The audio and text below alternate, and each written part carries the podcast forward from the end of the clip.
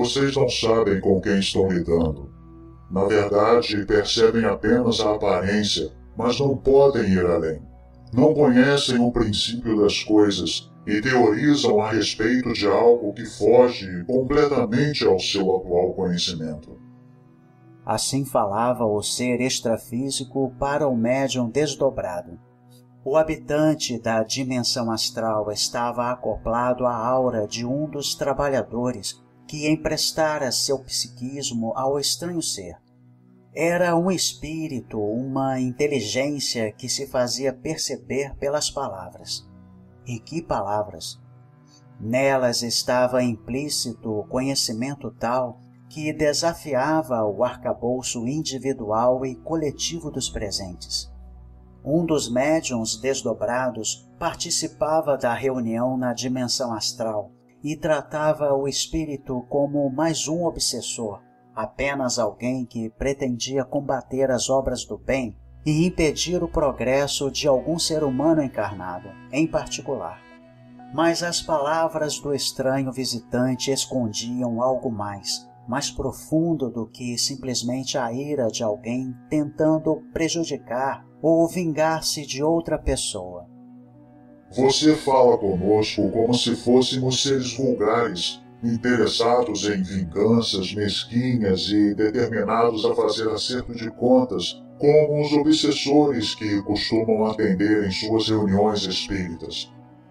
Falou o ser para o médium que trabalhava na dimensão astral, em processo de desdobramento. Será que só conhecem esse tipo rasteiro de seres cuja natureza não difere muito da de vocês? Impossível que não possam ir mais além em suas observações e perceber que existimos muito antes de vocês. Que o sistema de vida e os interesses defendidos por nós não se acomodam em torno das ideias de bem e mal que estão acostumados a sustentar em suas religiões. Não estamos aqui para falar de religião, meu irmão. Disse o médium que se comportava como um doutrinador, embora estivesse desdobrado em reunião mediúnica do plano extrafísico. Estamos falando de seu comportamento diante das leis da vida. E como podem pretender conhecer quem sou e saber a respeito do meu comportamento em apenas alguns minutos de conversa? Por acaso são clarividentes ou dotados de alguma sabedoria milenar que os faz conhecer a fundo a vida e o sistema de vida de um ser que vem aqui pela primeira vez, a tal ponto de classificá-lo como desequilibrado ou de opositor às suas verdades? Ah, meu irmão, não estamos nos entendendo. Com certeza foi permitido que você viesse aqui nesta noite para que pudéssemos auxiliá-lo de alguma forma. No entanto, vejo que se mantém numa posição de isolamento quanto às verdades espirituais. E nesse caso, vocês naturalmente se julgam amadurecidos para me fazer ver a verdade de vocês como a única, ou o ponto de vista que defendem como sendo o melhor para todos, inclusive para mim. Mas você se colocou numa posição espiritual difícil e se está aqui, é porque os benfeitores espirituais consideraram sua necessidade de avaliar a própria conduta e conhecer algo que possa aplacar seus anseios espirituais. Não poderá ser o contrário? Será que eles, os seus benfeitores, não permitiram minha presença aqui para que vocês possam se informar melhor e conhecer algo diferente de suas verdades pessoais e daquelas impostas a vocês?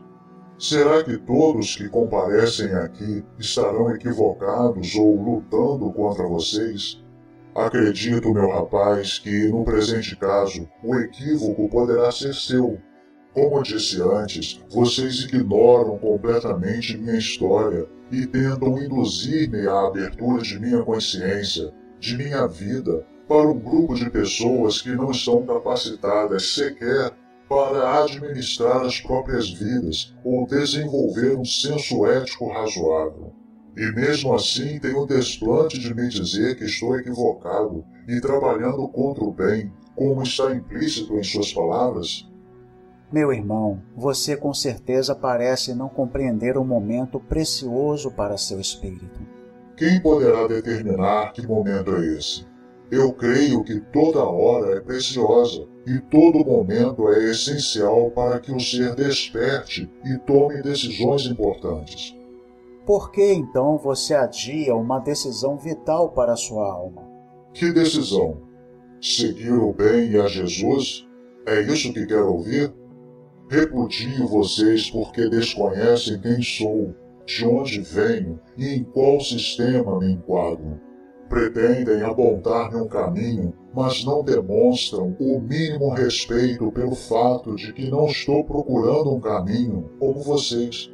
Com suas palavras elaboradas a partir de umas poucas leituras, ou pior, decoradas das páginas de algum livro, Querem que eu abandone toda uma filosofia de ver o mundo, de pensar e agir, sem ao menos conhecer a que venho e o que represento.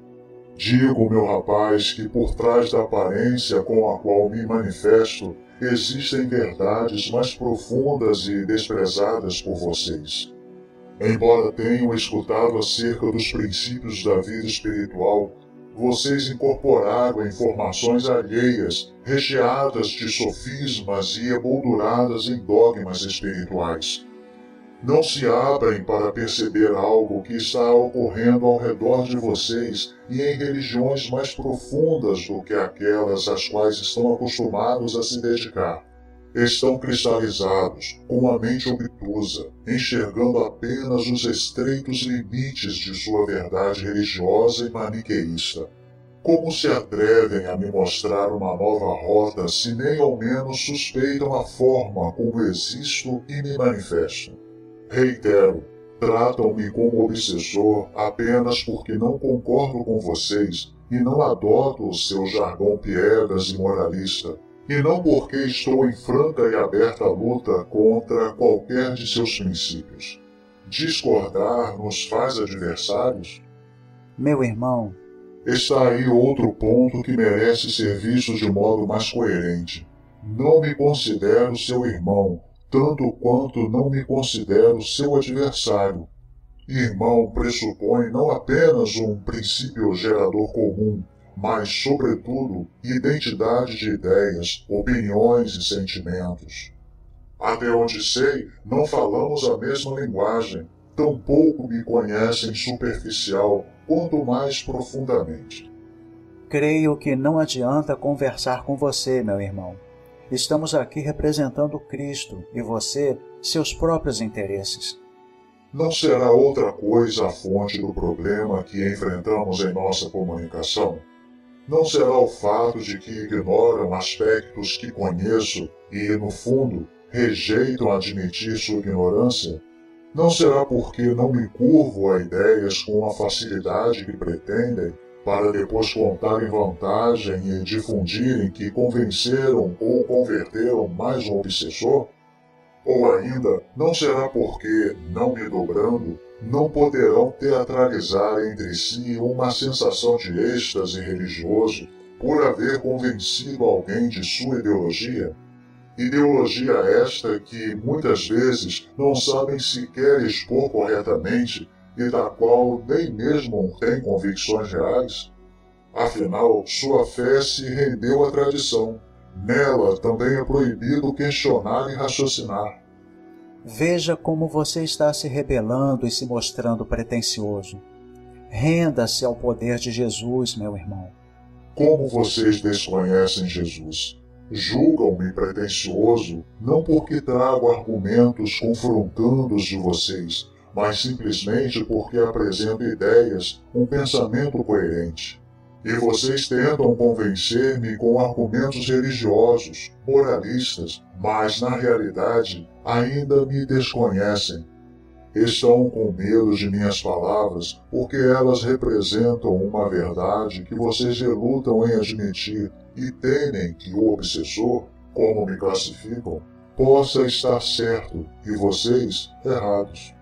Creiam-me, todavia, não venho aqui porque quero convencê-los mas já que estou aqui e para aqui fui chamado, posso ao menos tornar mais apetitoso este momento, transformando-o em algo proveitoso e não em um insulto à inteligência de qualquer um que saiba pensar. Isso é ser obsessor? Creio que a falta de argumentos sólidos e de conhecimento real por parte de vocês é que faz de suas palavras e tentativas um insulto a qualquer ser inteligente que seja capaz de pensar por si só. Nesse instante da conversa, o doutrinador, desdobrado na reunião no plano extrafísico, sentiu-se incapaz de prosseguir o diálogo, a tal ponto que pediu auxílio aos demais integrantes. Vamos orar, meus irmãos, pedindo o amparo do alto para nossas atividades e envolvendo o comunicante em vibrações amorosas. Raul estava presente no mesmo ambiente espiritual, a convite dos guardiões, e num gesto de visível intromissão na estrutura de diálogo daquela reunião extrafísica, esboçou uma prece de profundo envolvimento. Enquanto orava, pôde captar o pensamento do dirigente espiritual no plano superior, pedindo para que aprofundassem mais as observações a respeito da entidade comunicante. A partir das observações do orientador espiritual, entrou numa espécie de transe mediúnico mais profundo e conectou-se à mente do ser extrafísico. Pedindo a palavra, após a oração proferida com sentida emoção, dirigiu-se ao espírito através da fala. Creio que podemos nos entender se você me conceder a oportunidade de conhecê-lo melhor. Que tal se me dizer algo a respeito de sua vida ou de outro aspecto qualquer, a fim de que possamos recomeçar nosso diálogo?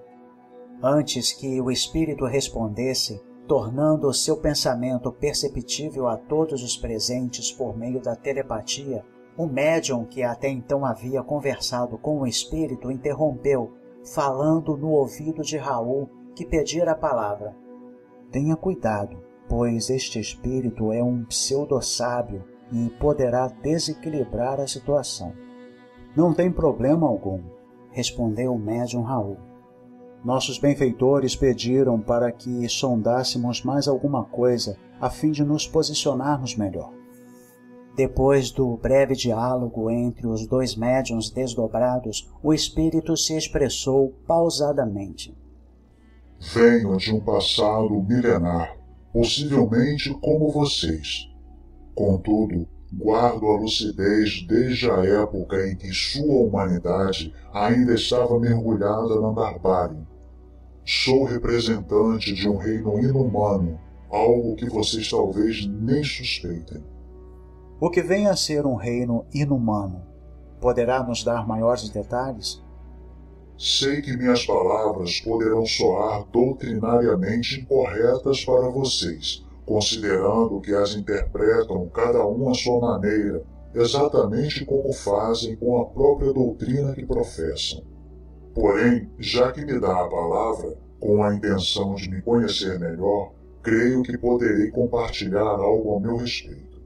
Quando me refiro a um reino inumano, é porque minha origem não está no mesmo tronco humano do qual sua civilização faz parte.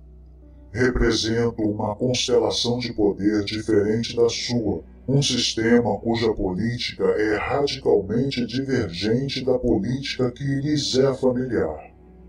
Sabendo que suas palavras davam muito o que pensar, a entidade prosseguiu.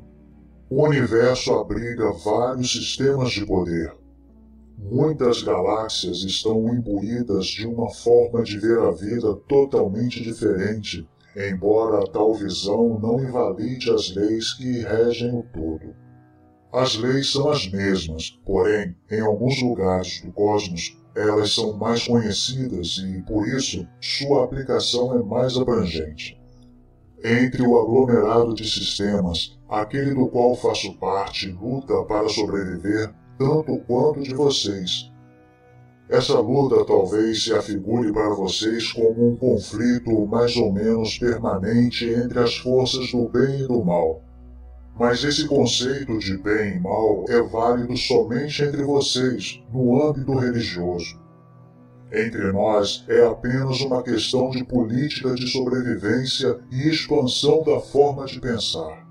Temos a convicção de que estamos fazendo o melhor para nosso sistema de vida. Assim como a comunidade de vírus e bactérias se esforça para sobreviver dentro do corpo físico, podendo ocasionalmente romper o equilíbrio do sistema vital, também, em âmbito maior, certas forças do universo podem eventualmente romper o equilíbrio e estabelecer uma nova forma de ver a vida e administrar o sistema. Acaso vocês se preocupam com as implicações morais de sua conduta ao divulgar, defender e expandir seu sistema ou seu reino? Não digo implicações morais, mas éticas. Aquilo que vocês chamam de moral fatalmente leva a uma definição religiosa e maniqueísta. No entanto, embora compreendamos tais implicações, Posso dizer que existem coisas no universo que estão muito além desses conceitos criados e modificados em cada século pela expressão do pensamento religioso vigente. Nem tudo está inserido nesse conceito de bem e mal, que, aliás, é muito relativo. Os sistemas de poder no universo ultrapassam esses conceitos de moralidade e se deparam com uma ética mais ampla, cósmica. E o que me diz do Cristo e de sua filosofia? Vocês transformaram as palavras do Cristo numa religião. Por mais que intentem fazer filosofia e ciência de seu ensinamento e das consequências que acarreta, ainda restringem sua mensagem aos limites estreitos do pensamento e da política planetária sectarista. O Cristo faz parte de uma configuração de poder cósmico. Ele é embaixador da constelação de poder das inteligências galácticas e, como tal, corporificou-se em seu planeta para expor a política de seu sistema. Não o considero bom nem mal, no sentido moral, mas creio que ele fez a sua parte, como todos os outros representantes cósmicos em outros mundos também o fizeram. A Terra estava madura àquela época para receber o emissário das inteligências cósmicas. No entanto, ainda criança para entender a amplitude de conceitos como reino, reino dos céus e meu reino não é deste mundo. Vocês converteram a apresentação do sistema ou do reino do Cristo em religião e a afirmação de sua política em doutrina. Isso são coisas de vocês. E no que tange à humanidade do planeta Terra, como vocês a veem? Qual sua relação com aquilo que você chama de sistema? A Terra está inserida no mesmo contexto de poder representado pelo seu Cristo Embora, historicamente, os que se consideram cristãos estejam estabelecendo o caos dentro de suas fronteiras. Curioso é que atribuem a nós e ao nosso sistema de agir o impedimento do progresso. Se progresso significa esse absurdo que tentam fazer, transformando conceitos cósmicos em catequese ou doutrinação, separando-os em compartimentos rotulados como de Deus ou do demônio, sim, queremos reduzir o suposto progresso a pó.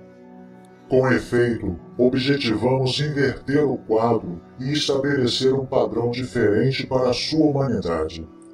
Isso porque, há milênios, somos reféns de seu sistema e, para sobreviver, temos de moldar o meio onde estamos inseridos ou adaptarmos-nos a ele. De qualquer modo, não vemos como adaptar-nos a algo que, ao menos por hora, afigura-se caótico. A situação reinante no planeta Terra beira a loucura, pois aqueles que se dizem representantes do sistema crístico lutam abertamente entre si. Combatem-se mutuamente de modo incessante ao mesmo tempo, querem convencer e converter os irmãos de humanidade a pensar e agir como cristãos, enquanto eles próprios clamam por socorro, querendo sobreviver após o cansaço provocado pelas lutas milenares e pelo patente colapso de sua política. Em que os chamados cristãos poderão ajudar se sujaram as mãos com sangue alheio ao longo dos séculos. Entre os chamados cristãos, há os modernos espiritualistas que se digladiam entre si reivindicando para si a prerrogativa de representar com exclusividade a pureza e a verdade, taxando outros das mesmas fileiras com a mesma boa vontade de porta-vozes das denominadas trevas. No final das contas, é uma eterna e monótona reprise do que sempre ocorreu em todas as épocas e culturas da Terra. Portanto, rapaz, sem entrar no mérito nem buscar entender a conjuntura do planeta por via da moral, o que procuramos, em síntese, é fazer valer nosso sistema para que o meio onde nos encontramos possa corresponder à nossa expectativa. Nessa luta entre paradigmas filosóficos ou políticas opostas, posso afiançar que somos, pelo menos, coerentes e convictos de nosso ponto de vista.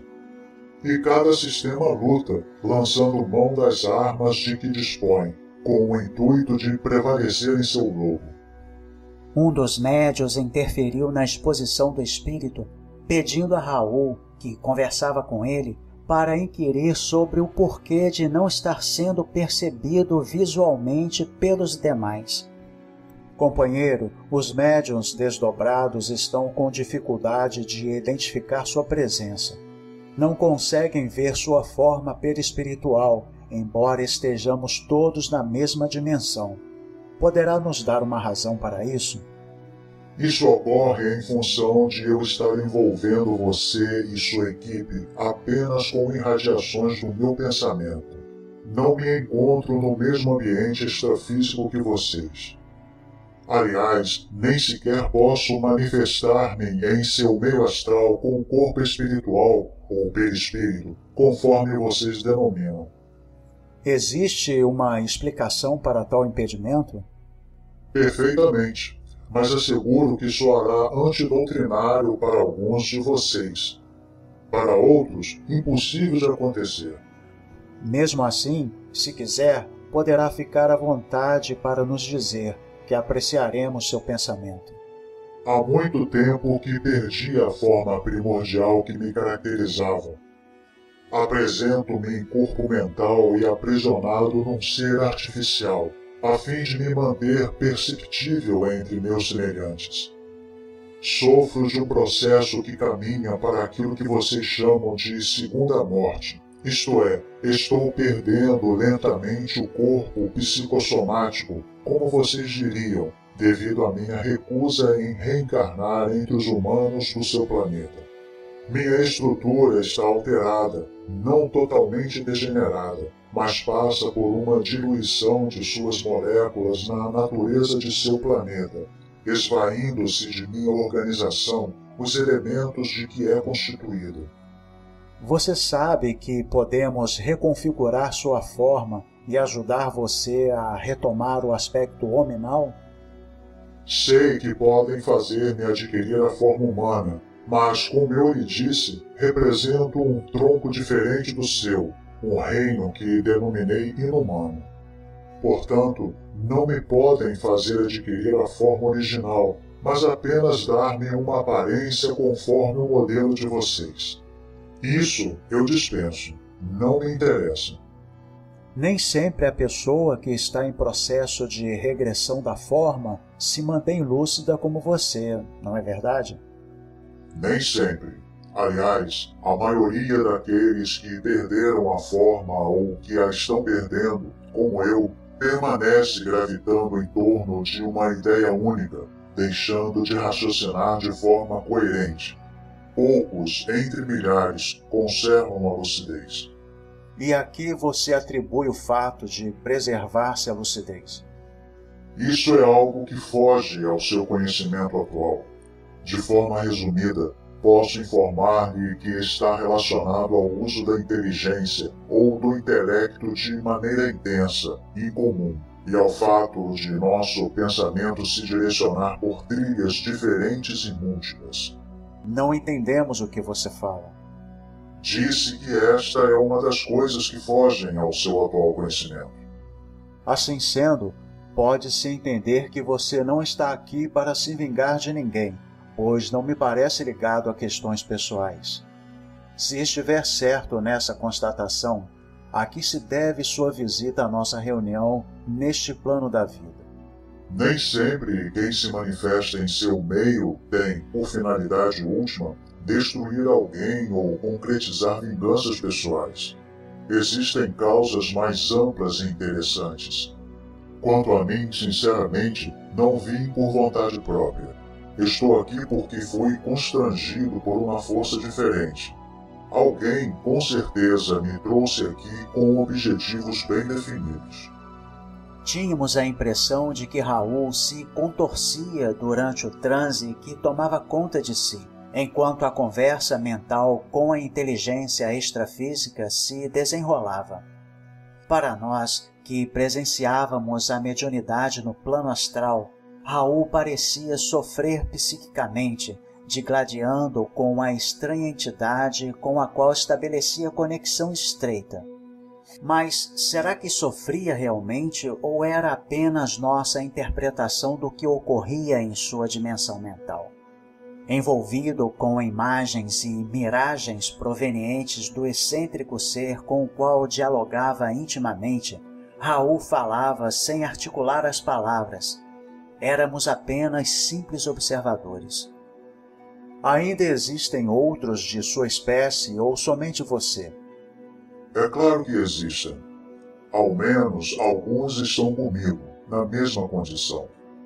E sua força é a mesma de antes? Ou seja, você ainda detém o mesmo poder de ação entre os de sua espécie e entre os humanos em geral? Nosso poder não é o mesmo de antes do grande acontecimento, do grande conflito, mas ainda domino e impero. É necessário que nos unamos em nosso reino a fim de restabelecer a força e o poderio de antes. Estas palavras demonstraram profundo desespero, arraigado no íntimo do ser extrafísico. Após esses comentários, aparentemente sem tanto nexo, estabeleceu-se um sentido silêncio. O mundo pareceu se diluir na mente daquele indivíduo e essa sensação foi perfeitamente captada pela mente de Raul, que agia numa dimensão diferente, em profunda concentração e em transe mediúnico. A sensação de silêncio foi aos poucos se esvaindo quando ecos de pensamentos voltaram a repercutir no transe do médium desdobrado. Foi ilusória a sensação de solidão que Raul experimentou. Nova imagem projetou-se em sua mente. No primeiro momento, não parecia ser nada proveniente de uma mente sã, mas gradualmente a imagem reconfigurou-se à medida que o médium buscou aprofundar-se mais ainda na mente da entidade. Agora se agarrava ao pensamento do estranho ser, decidido a não se desconectar mais dele. Novos fragmentos de pensamento começaram a se ordenar, e Raul via. Com os olhos da alma, observava as mesmas imagens que se passavam na mente da criatura que se dizia inumana. Era como se ambos despencassem infinitamente entre as dimensões da vida, uma sensação, uma percepção que o médium não saberia descrever mais tarde. Mundos pareciam rodopiar em sua mente para depois desaparecer, dando lugar a outros que assumiam sua trajetória entre as estrelas. Outros orbes vinham compor o cortejo espacial de uma família sideral conhecida, mas ainda não identificada.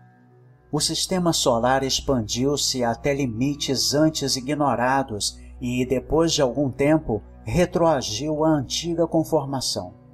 Raul via e ouvia, porém não entendia o sentido daquilo tudo. O ser que se comunicava com ele parecia suspirar amargurado ao pensar no tempo transcorrido desde os acontecimentos que ele denominara de grande conflito. Fui eu quem descobriu tudo o que ocorria com meu povo. Falou a inteligência extrafísica finalmente. O que significa isso? O que você quer dizer? Eu sou o autor da grande descoberta a respeito dos sistemas de vida da nossa galáxia. Fui o responsável por alertar nossos povos a respeito de nossa missão no universo. Sua missão?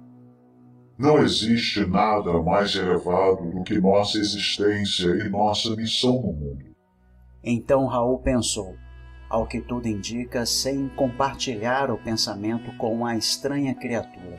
Esse sujeito é megalomaníaco. E o diálogo mental continuou. Será que você não percebe nossa grandeza? Não compreende ainda a honra que lhe é dada de poder perceber meus pensamentos? Sim, eu vejo a sua grandeza, anuiu o médium em transe profundo. O ser extrafísico claramente tinha pudores em compartilhar todo o conteúdo de seu pensamento com alguém considerado inferior. Mesmo assim, parece que algo o compelia a isso, vencendo as últimas resistências. Tivemos que destruir o planeta dos miseráveis da resistência. Como assim tiveram? Foram obrigados a isso? O médio entrara no jogo daquele diálogo mental. Queria saber até onde levaria o raciocínio da criatura. Certamente fomos obrigados por eles próprios, que não estavam dispostos a reconhecer nossa missão e nossa ascendência sobre todos os povos. Fizemos um trabalho de purificar o sistema solar, privando-o da presença daqueles miseráveis e impuros. Precisávamos conquistar o respeito de todos os povos. Durante alguns minutos, o médium fechou-se mentalmente diante da arrogância do ser. Recusou-se a admitir tamanha barbaridade por parte de alguém. Lentamente, suas habilidades psíquicas foram recobradas, prosseguindo na percepção dos pensamentos do ser milenar. Algo acontecia conosco, mas só percebi muito mais tarde tarde demais. Que fato ocorria secretamente? Nosso orbe passava por uma mudança na trajetória, uma influência sobremodo perigosa para nós. Estávamos perto do fim de nossa civilização. Perderíamos os corpos físicos e seríamos apenas uma coletividade de inteligências. Não sabíamos ao certo se sobreviveríamos sem nossos corpos. Que fizeram então? Pesquisamos seu orbe, o terceiro planeta do sistema. Assim que passamos pelo quinto mundo, concretizamos a tarefa de purificação. Simplesmente o destruímos durante uma batalha de grandes proporções. O quinto planeta transformou-se num cinturão de destroços que deve girar ainda hoje entre o quarto e o quinto orbes do sistema, como atestado de nossa força e poder absolutos. Com isso, você acha que cumpriram seu dever? Nossa posição estava comprometida com o não reconhecimento de nossa soberania. Não havia limites para as possibilidades, tanto intelectuais quanto materiais, ao nosso dispor. O que é que essa ação trouxe de positivo para vocês? Adiantou alguma coisa? Claro que sim. Apesar de haver vida no terceiro mundo do sistema, era uma vida selvagem e primitiva. Ao eliminarmos as inteligências do quinto planeta, sufocamos qualquer espécie de rebelião futura. Não podíamos tolerar seres que não reconhecessem nossa superioridade, nosso humano. Além disso, o sistema que defendemos precisava sobreviver de alguma maneira. Éramos poucos os seres restantes entre os habitantes de nosso mundo e ali, no novo cenário, reinaríamos absolutos. Como já afirmei, nosso objetivo era pesquisar a substância primordial de seu mundo naquelas épocas recuadas. Precisávamos saber até que ponto o planeta primitivo poderia oferecer-nos recursos adequados de materialização entre os seres que o habitavam. Você quer dizer reencarnação? Que seja, não importam os termos. Afinal, somos os dragões, os senhores do poder. Você quer dizer ditadores? Os donos do império, sua voz reverberava ao exclamar assim. Basta. Apenas ouça. Não me interrompa outra vez. Não lhe prometo isso. Se me interromper, não compartilharei a história de nosso povo com você. Ficará na ignorância, como os outros de sua gente. Raul refletiu e, depois de algum tempo de silêncio, respondeu: Não fui eu quem iniciou o diálogo. Não sou eu quem sente necessidade de falar. Pense nisso também. Ignorando a fala de Raul, o espírito continuou. Pretendíamos apenas garantir a continuidade de nossa espécie sagrada. Chegamos à conclusão de que o mais apropriado seria a materialização ou reencarnação em seu orbe. Contudo, algo fugiu ao nosso controle. Aqueles cuja vida ceifamos no quinto planeta foram absorvidos pelo sistema de vida em seu mundo. Para aí rumaram, foram adicionados a ele como mais uma comunidade de seres da dimensão extrafísica, isto é, passaram a integrar a civilização do mundo primitivo. Vejo que não obtiveram êxito de forma plena perderam o controle sobre um poder que, na verdade, jamais ostentaram. Tudo foi apenas temporário. Quando terminamos as pesquisas em seu globo, depois de um longo período evolutivo, os seres rebeldes, cujo planeta destruímos, já se haviam materializado em seu mundo por diversas vezes. Faziam frente a nós os dragões do poder eles foram os primeiros magos da escuridão. Raul sentiu que a criatura, cuja presença apenas pressentia, aproximava-se mais ainda de si. Queria intrometer-se em seus pensamentos. Tateava a mente do médium, buscando sondar mais profundamente. Num átimo, Raul conheceu as intenções daquele ser da esfera extrafísica. Afinal, dialogava com um dos dragões, um dos ditadores do submundo. Era o que restava da inteligência de um povo brutal e assassino. Não era importante, no momento em que a criatura descrevia os detalhes de sua vida, se a história era contada honestamente ou não. De suas palavras sobressaía uma conclusão. Eram temíveis megalomaníacos e genocidas em potencial. Eram seres de uma brutalidade insana, enfim. Ao que demonstrava a narrativa, aquele ser e alguns outros de sua raça decaíram de uma posição de referência na história para outra de dependência e subjugação, sujeitos à supremacia de uma autoridade oculta. Fizemos várias observações em seu planeta. Prosseguiu a inteligência antiquíssima. Realizamos diversas experiências para a criação de corpos mais evoluídos, a fim de os utilizarmos como nossos hospedeiros no futuro processo de reencarnação. Não queríamos, muito menos podíamos admitir a hipótese de nos materializar entre seres primitivos e correr o risco de ter nossas habilidades psíquicas solapadas por cérebros miseráveis como os seus, ainda num estágio obtuso e boçal. Arriscamos-nos a construir alguns monumentos em seu mundo, demarcando um rastro energético que começava na África setentrional e se encerrava na Palestina. Essa trilha passava pelo Monte Catarina, demarcando um terreno que poderíamos utilizar como campo de pouso. Mas isso você não compreende nem lhe pode interessar. Quando fizemos os preparativos para retornar ao nosso mundo de origem, as coisas se modificaram por completo. Não conseguimos sair da atmosfera de seu planeta. Fomos constrangidos por uma força sobrenatural a permanecer por aqui durante os milênios vindouros de nossas existências. Então você reconhece o limite de seu poder.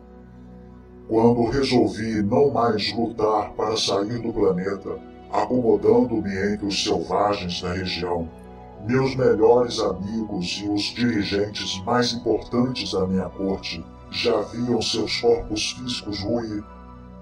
Um a um, eram atraídos pelo campo eletromagnético que conduzia ao útero das fêmeas primitivas. Eu e alguns poucos resistimos até que também fomos desmaterializados, pois nossos corpos não mais serviam para viver em seu mundo. Perdemos a carcaça externa, entretanto, conservamos nossa aparência por longos períodos de tempo, sem nos deixar moldar pelos corpos humanoides de sua raça. Sei, vocês se opuseram à lei da reencarnação. Na dimensão em que nos encontrávamos, formamos um império. Era constituído de seres como eu, que resistiram à feroz atração dos corpos e rejeitam se misturar à raça primitiva de seu povo. Isso prevaleceu até que um evento catastrófico trouxe para seu mundo outros seres de outras regiões do espaço. Creio que você fala dos capelinos. Formamos juntos novo foco de progresso, na tentativa de adaptar as condições de vida do planeta aos nossos anseios e aspirações. Contudo, o continente escolhido ainda sofreria forte influência em decorrência de nossas ações. Os magos da escuridão se opunham à nossa mão impiedosa, de modo que uma guerra aberta e declarada tomou conta das duas dimensões da vida. Além disso, deflagramos uma ofensiva contra outros seres que tentavam dominar as regiões próximas à costa terrena. Naqueles tempos, devido à natureza ainda primária de seu planeta, podíamos movimentar os recursos de nossa mente e atuar diretamente sobre a matéria virgem do mundo. Portanto, você poderá imaginar o que ocorreu à época. As batalhas se sucediam intermináveis até que resolvemos fazer experiências genéticas no intuito de gerar corpos bizarros que aprisionariam os magos da escuridão através daquilo que vocês chamam de reencarnação. Claro, também queríamos aperfeiçoar alguns elementos da raça nascente a fim de que algum dia pudéssemos utilizar os corpos aprimorados geneticamente para nossa própria materialização. Era preciso dominar também o mundo dos chamados vivos, materialmente falando.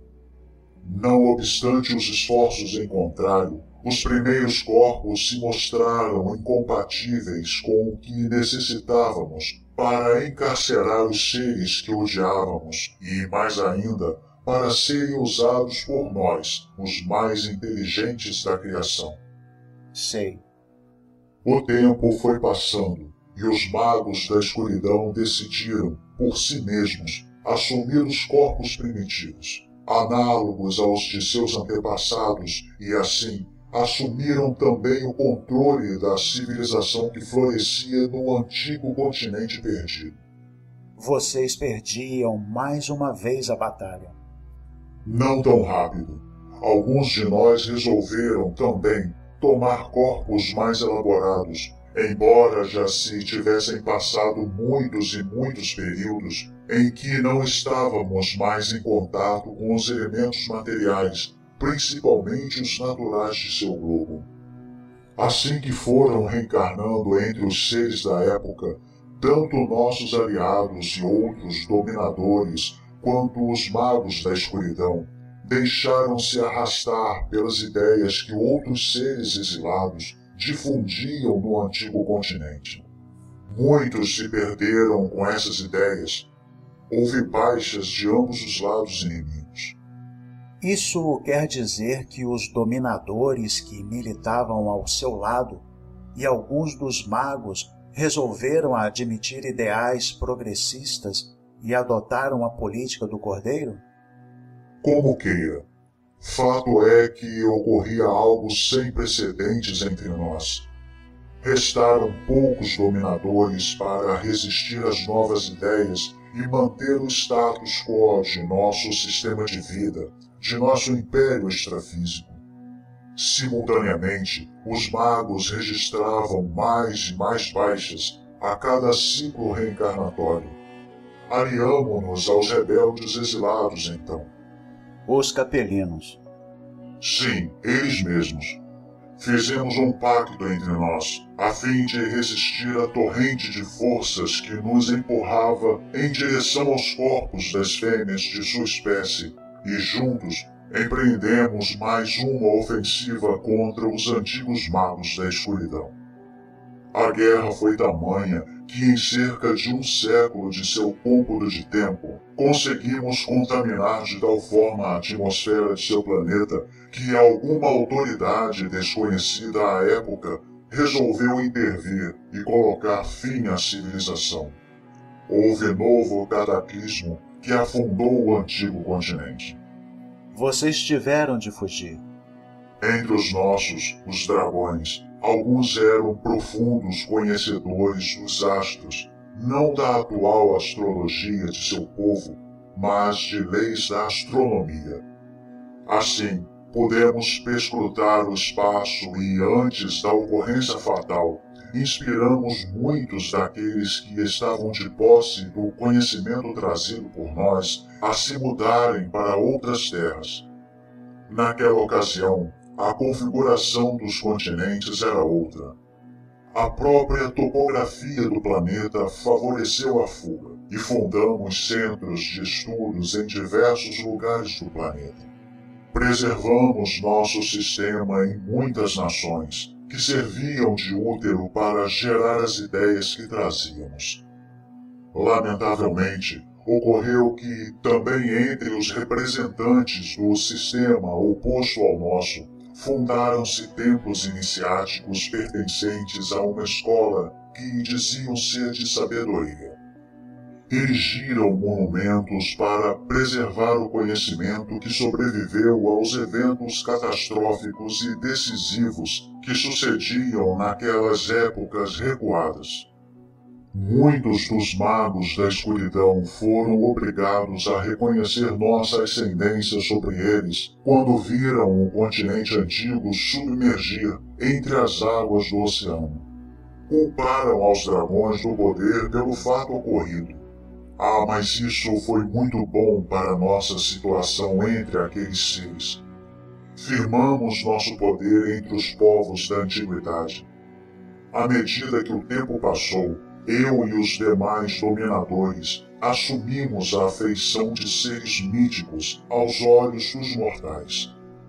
Na realidade, contudo, ao mesmo tempo em que nos mostrávamos projetando nossos pensamentos, perdíamos gradativamente a forma que outrora ostentávamos. Nossos corpos, que até então refletiam nossa elevação intelectual, viam paulatinamente deteriorar-se o porte divino e, assim, adotaram aspecto cada vez mais subhumano. Perdíamos lentamente a aparência sublime e verdadeira de nossa espécie. Transformavam-se em ovoides Resolvemos então, sob intenso preparo e controle mental, reencarnar. Precisávamos nos manter conscientes de nossa divindade, nossa superioridade, mas, para conservar a aparência, não havia alternativa. Deveríamos ter contato com os elementos materiais do planeta. Nossos corpos espirituais desagregavam-se gradualmente arquitetamos as condições necessárias e lançamos os dados. Para nossa surpresa, entretanto, algo nos impediu de assumir o feitio que havíamos planejado. Depois de várias tentativas, descobrimos que também o reino dos magos da escuridão estava sendo vítima do mesmo esquema diabólico que nos atingia. Não conseguíamos tomar novos corpos físicos, por mais que insistíssemos. Resolvemos, então, declarar guerra ao povo que pretendia receber em seu seio o representante do governo espiritual de seu mundo, como estava claro em inúmeras profecias, iria ocorrer. A partir desse momento, os magos da escuridão ficaram definitivamente sob nosso comando. Nesse ímpeto de confrontar o representante do sistema de forças contrário ao nosso, armamos durante séculos um esquema que tinha por finalidade boicotar a vinda desse Messias ao planeta. Agimos diretamente na fonte, nos elementos genéticos daqueles que seriam seus antepassados. Nada foi possível ou teve êxito, afinal. Mesmo assim, não aprenderam que seria inútil qualquer tentativa de influenciar o nascimento do Cristo? Quem pensa que somos para nos render a tão vil ideia? Continuamos nossa busca e, para efetivar os planos, determinamos-nos a influenciar os governos e povos.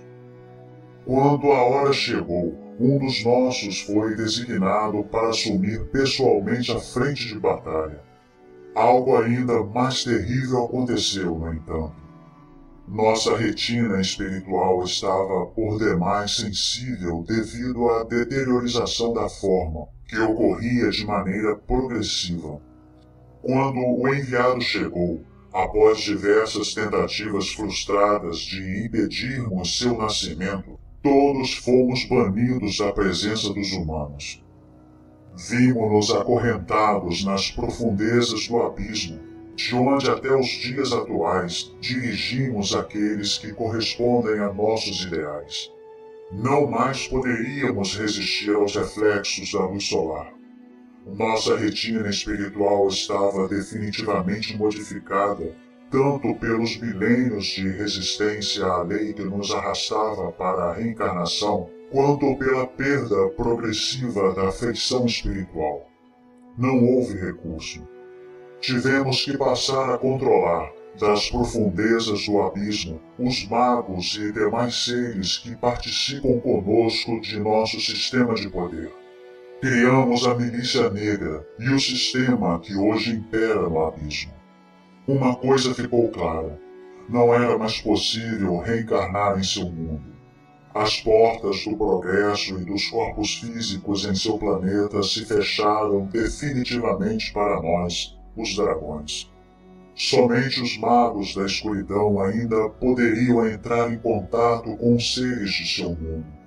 Em razão disso, desde então, oferecemos a eles nosso conhecimento arquivado durante os milênios sem fim, em etapas graduais.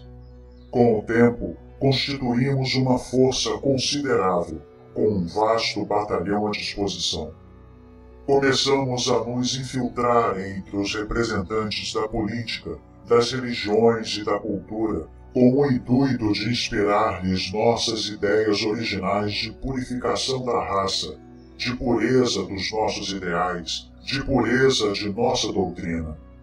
Os humanos correspondiam em larga escala aos nossos pensamentos.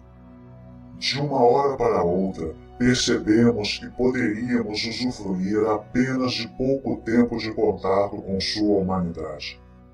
Deflagramos duas grandes guerras diante de tal revelação e aproveitamos os momentos de euforia e desespero para fazer reencarnar entre os humanos muitos de nossos aliados do lado de cá.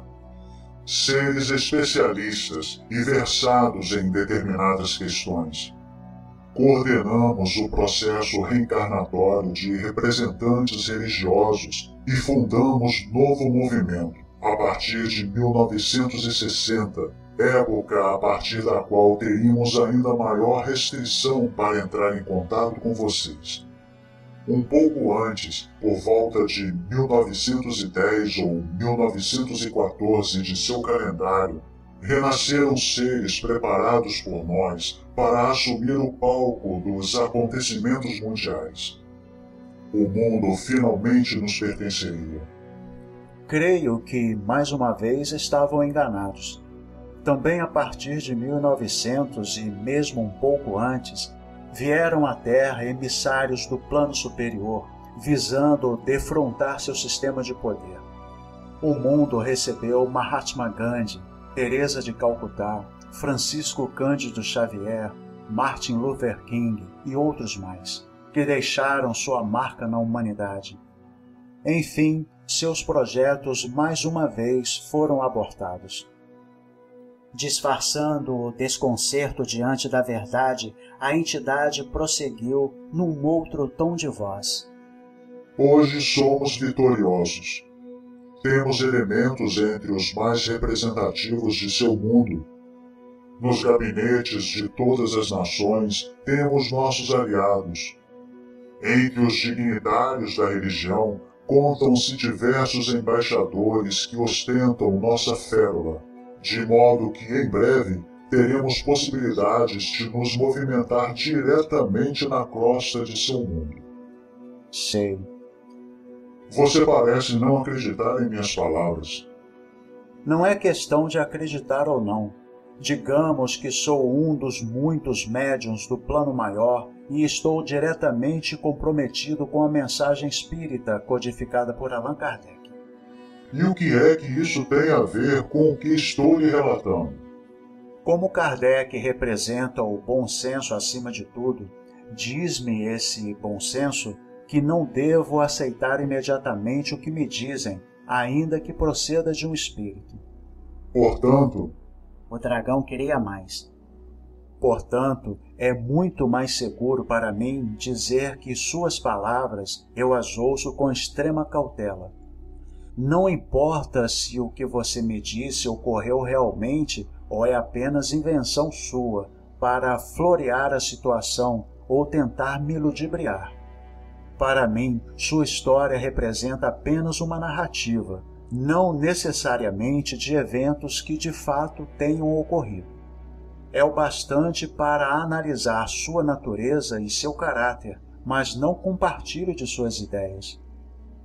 Então você definitivamente não acredita em mim? Podemos expressar isso de outra forma. Para mim, não importa a pretensa superioridade, sua natureza extraplanetária ou qualquer evento que possa relatar a respeito de um suposto passado seu.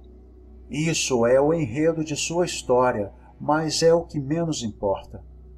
O mais relevante que se depreende, inquestionavelmente, de sua narrativa é o seguinte: se você e seus amigos se encontram no planeta Terra, são tão atrasados moral e espiritualmente como nós, os habitantes desse mundo. E, como são mais antigos, sua situação é mais desesperadora do que a nossa pois sabem que não possuem mais os meios de reencarnar em nossa sociedade, ainda que quisessem. Os corpos atuais que ostentam, sejam perispíritos ou corpos mentais degenerados, estão impedidos vibratoriamente de entrar em contato com o gênero humano, devido ao perigo que representam para as mães de nossa raça. Você é ousado falando comigo dessa maneira. Para mim também não tem validade suas ameaças, pois você não poderá fazer nada contra mim se para tanto o alto não lhe der permissão. Você sabe disso. Experimentou isso na pele em reiterados episódios. E o que você fará então com o que lhe contei? Talvez nada Talvez compartilhe tudo isso com outras pessoas, mas uma coisa é certa e quero que me compreenda bem. Sua história não é nenhuma novidade em nosso meio. Não dá ibope, não arranca aplausos, se é que me compreende. Que deseja? Ser ovacionado, reverenciado? Vários homens bons e nem tão bons já apresentaram teorias como a sua. Numa espécie de grito mental, representando o extraordinário volume de ódio por não ter sido dispensada a atenção de que se julgava merecedor, a entidade, enfurecida, respondeu: Não é uma simples teoria, é a verdade, a minha verdade. Pois é, mas para mim é apenas uma teoria, respondeu Raul. Embora mereça ser estudada, não é algo passível de comprovação pelos mecanismos de que dispomos. E acaso você precisa de alguma comprovação? Não bastam as minhas palavras? Aí está o bom senso de nosso mestre Allan Kardec, que, deduzo, você não conhece. Não basta uma revelação ser de origem mediúnica, gozar desse status para ser declarada verdadeira. É preciso muito mais. Por isso digo que vou estudar suas palavras, mas não acreditar nelas piamente. Uma revelação mediúnica assim não pode ser comprovada principalmente quando se trata de um passado tão distante. Eu sou um dragão e jamais minto. Sinto dizer, no entanto, você entra em franca contradição com o seu próprio relato ao afirmar isso. A história foi recheada de intrigas, mentiras, traição, trapaças e barbaridades. Resolvi interferir no transe de Raul, que a esta altura já apresentava alterações sensíveis, certamente fruto das repercussões emocionais furiosas da criatura milenar. Chamei um dos guardiões e veio o próprio Anton, que me auxiliou a trazer o médium de volta. Ufa! Falou Raul quase desfalecido. É, meu amigo, você foi longe desta vez parece que entrou em sintonia e estabeleceu um diálogo com um dos dominadores da escuridão, um dos ditadores do abismo. O sujeito é louco, meu, falou Raul para nós. É megalomaníaco de primeiro grau e creio que, além disso, sofre de transtorno bipolar. Pois é, rapaz, comentou Anton. Devemos agora articular uma defesa mais intensa em torno de você, pois não ignora que este espírito poderá empreender uma perseguição atroz contra você. Sem dúvida, alimenta um ódio terrível. Ora, mas é para isso que vocês estão aqui, não é mesmo? Afinal, sou apenas um médiumzinho de nada. Vocês é que são os guardiões. Meu Deus! Quase gritou Anton. Ele agora resolve entrar em crise. Dei uma gargalhada e juntos resolvemos conduzir Raul ao corpo físico. Era a nossa maior defesa contra as suas crises.